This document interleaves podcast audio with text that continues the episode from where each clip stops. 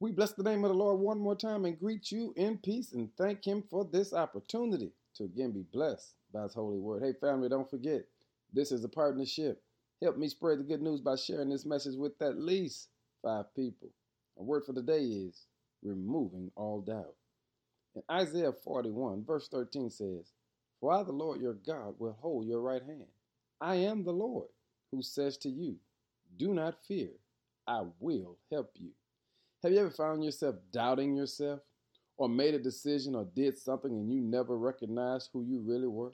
I mean, have you ever looked in the mirror or questioned yourself to the degree that you just had the question, what am I doing?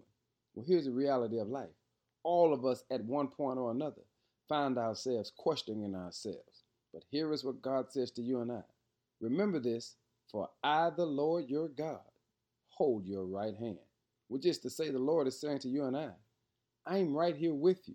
You have no reason to doubt because you're not by yourself. Here's what God does. He puts us in a situation where he can remove all doubt, that he can allow us to be reassured that wherever we go and whatever we do, the Lord is right there with us. So today, let me challenge you to walk through your fears, walk through your obstacles, walk through adversity. Why? Because the Lord is holding your right hand.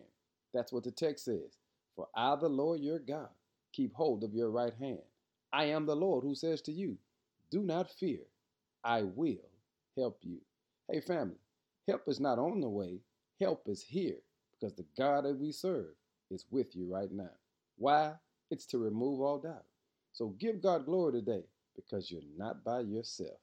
In Jesus' name, amen.